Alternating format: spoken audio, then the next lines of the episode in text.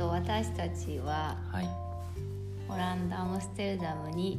うん、えっと、今のところ4年住んでいるそうね夫婦ですそうね子供が2人いますうんえっ、と今回1回目なんですが今日からちょこちょこと夫婦の雑談を配信していこうと思って誰いかま聞すく人いるんですかねいるかもしれんちなみに今日はポルトガルの赤ワインを飲みながら話しています、はいねまあ初めてだし緊張するからうん、お酒でも飲みながら話しましょうそうえっ、と今日は第1回目ということでうんえっ、と海外に住むことのメリットとデメリットうんを話してみたいと思いますそうですね話しましょはいじゃあ何かありますかうメリットうんメリットえっとねいくつか考えたんだけどうん一つ目は、うんまあ、僕らヨーロッパに住んでるでしょうんだからっていうのもあるけうどんこう地続きでいろんな国に旅行に行けるうんうんうんこれ近いねはね日本はやっぱり島国でうん周り海に囲まれてて、うんまあ、もちろん近くに韓国とかあるけれどもやっぱりこう飛行機なのかうん電車あるいはバスなのか、うんでなんかこう旅行の頻度って変わるかなって、うんあとパスポートとかねあ確かにそうだチねェックとかねあそうだそういだらないとかそうだねヨーロッパ EU 内はあるしうんまああとはこう地図世界地図で見るとなんか日本はすごいちっちゃい国に見えるけど実はヨーロッパをと同じぐらいの大きさしてたりとかしてうんうんうんこヨーロッパの北から南に行くよりそんなに時間かからないみたいな。そうそうそうまあオランまあ僕らがオランダって言っちゃったけどうん言った言ったよあ言ったよあそれはいいんだね、あのまあ、ヨーロッパの中でもまあ結構中心地理的に中心に住んでるから片道2時間半もあればうん割とねうんヨーロッパ行けちゃうねいろんなところ。そうだからね結構僕らも、まあ、仕事も兼ねてだけどいろんなところ旅行行ってこれはまあ海外というかヨーロッパならではのメリットかなと確かに思確いかにましたそうだね。まあ私的にはそのなんだろうな日本にいたらうんうんまあなんかこう毎日がかなんか簡単すぎて淡々と時間が過ぎていくような感じがしてうんでなんか例えばこっちだと。まあ、さすなんかこう日常生活のちょっとしたことがなんか日本とは違ったり思い通りにいかなかったりそれは文化の違いとか言葉の違いとかうんなんかそれがこう生活に張りをなんかこ確かにうね足してくれるというかうんうん張りを出してくれるというかうんうんうなんんかそれが好きかなと思って、あー確かにねうんまあ、それがその変化とかが嫌だ嫌う人もいるかもしれないけど、私は多分変そういう変化を好むタイプなのかなみたいな。確かにそれで言うと、う僕は変化を好む方だとは思うんだけど、やっぱりその日本が簡単すぎるっていうので言うと、うんまあ、逆に言うと海外はには難しさがあるってことだと思うんだけど、この前ちょっと難しさに直面したことがあって、まあ、ちょっとこれデメリットに考えてたんだけど、あの怪我をしたこの前怪我をしてね、まあねあの足を怪我してちょっと23日松葉杖を使わないと普通には歩けないみたいなことがあった時にあのーなかなかね、まあ、これは怪我にしても風邪とかにしてもそうだけど、なんかね薬出してくれないみたいなのがあーあるねなんかあー普通の風邪だったらもうなんかのなんか寝とけみたいなそう抗生物質とか絶対出すなんか出さないみたいなとかそう子供になんか到底薬出してくれないみたいなそうそうあるある日本だったらま何かしら薬出してくれたりすぐアポ戻ってくれると思うんだけどこの前皮膚科に行ったんだけど最初来週いや今週お願いみたいなノリでお願いしたら2週間後ででいやせめて1週間早めて来週にしてくれって言っ最悪たやったらいやこの国ではアポ1ヶ月後が当たり前だから2週間後でありがたく思いなさいみたいなノリだったの、確かにそれでもまあいやもう本当に一歩も歩けないからみたいな、うんまあ、ちょ多少大げさに言って病院変えてもらったしそれねでそう病院病院も書いてそれでようやく次の日とかにならずにそれともまあ来週だとうんうんまあ本当なんていうかまあなイー制ジ度ーじゃないってういうか、ん、なんかでも薬まあどうなんだろうな薬に頼らないっていうのはまあ確かに自分の免疫みたいなので考えるとうんいいのかもね、そうね、まあ、それによって無駄にねうん、薬を払うお金を払うと払かっ、たりそううん、薬漬けにならなくて済むというかねそうそううんまあだからまあ難しさじゃないけど本当に主張しないといけないっていうね、うんうんまあ、これはお医者さんに限らずだけど、確かにねうん、っていうのはまあデメリットの一つとしてありったかな、う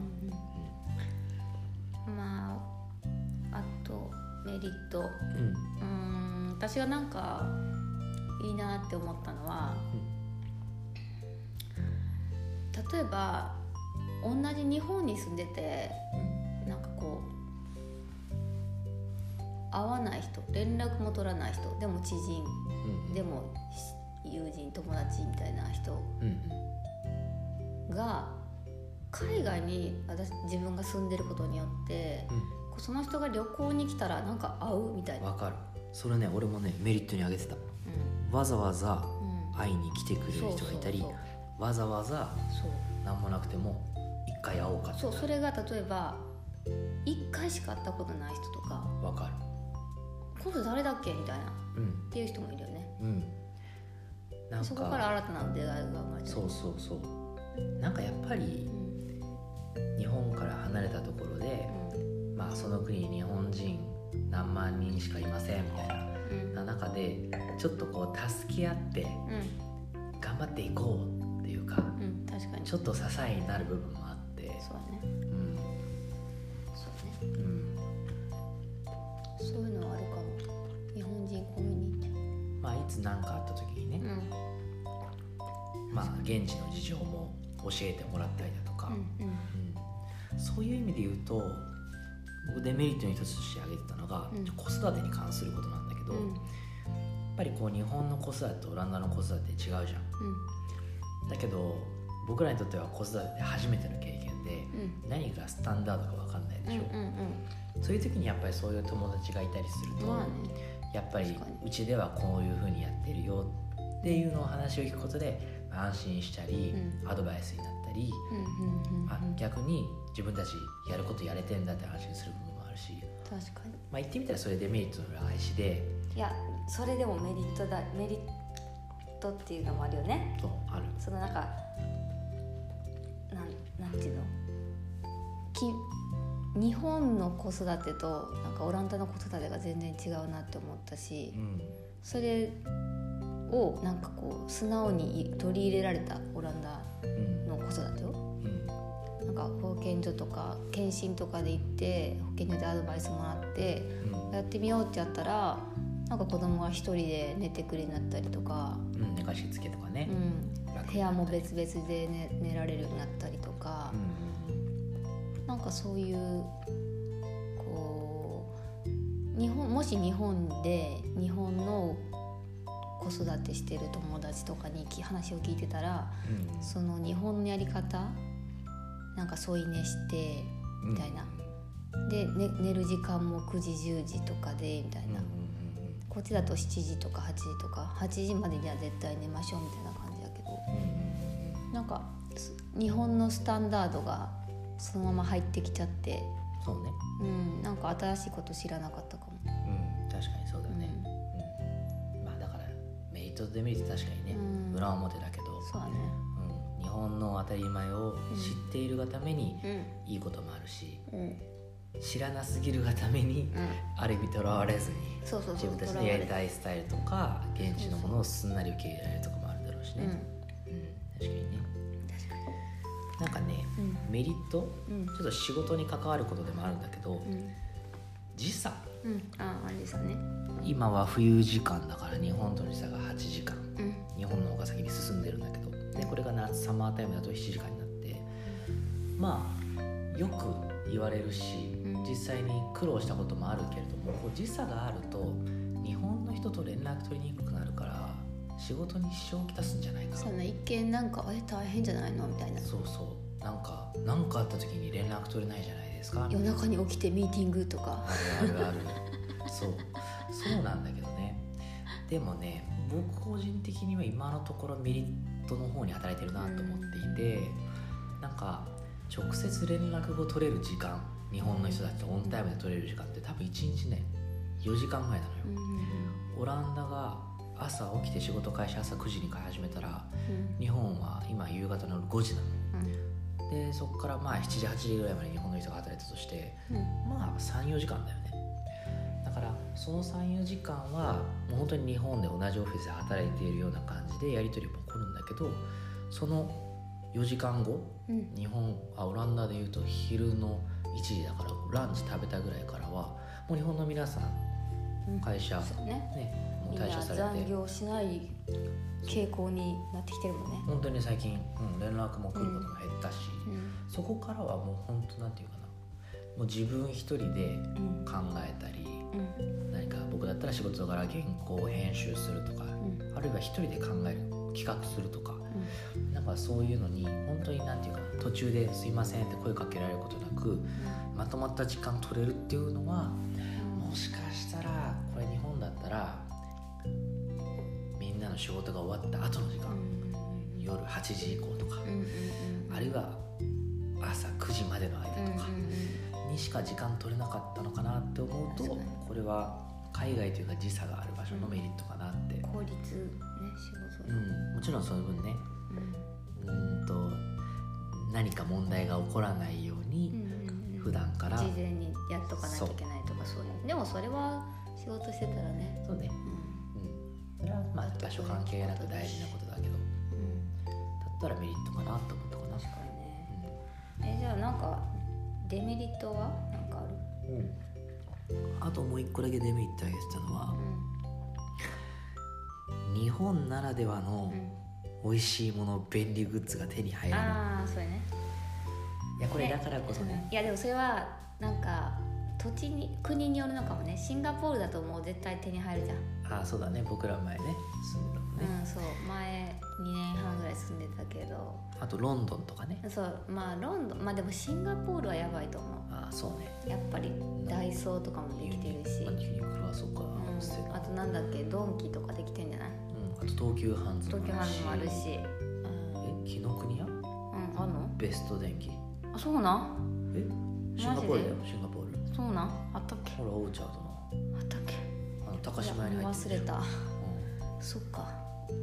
いやなんかそれで言うとロンロンドンっていうかヨーロッパはまだなんかまだなんかこう便利じゃない不便さを守ってるというか うんそうね あそれがいいんやけどなまあよくあるあるで日本の便利グッズで海外で手に入らないものの多分パッと出てくるのはやっぱあのサランラップクレラップあーあれねそうそうそうそうこっちのラップってうんへやへややもんな切りにくくいっつかへんしなくっつかないそうそうちなみにそうなんか家族が来るたんびにサランラップを持ってきてもらってるんやけど、うんこの間そのサランラップでくるんだものを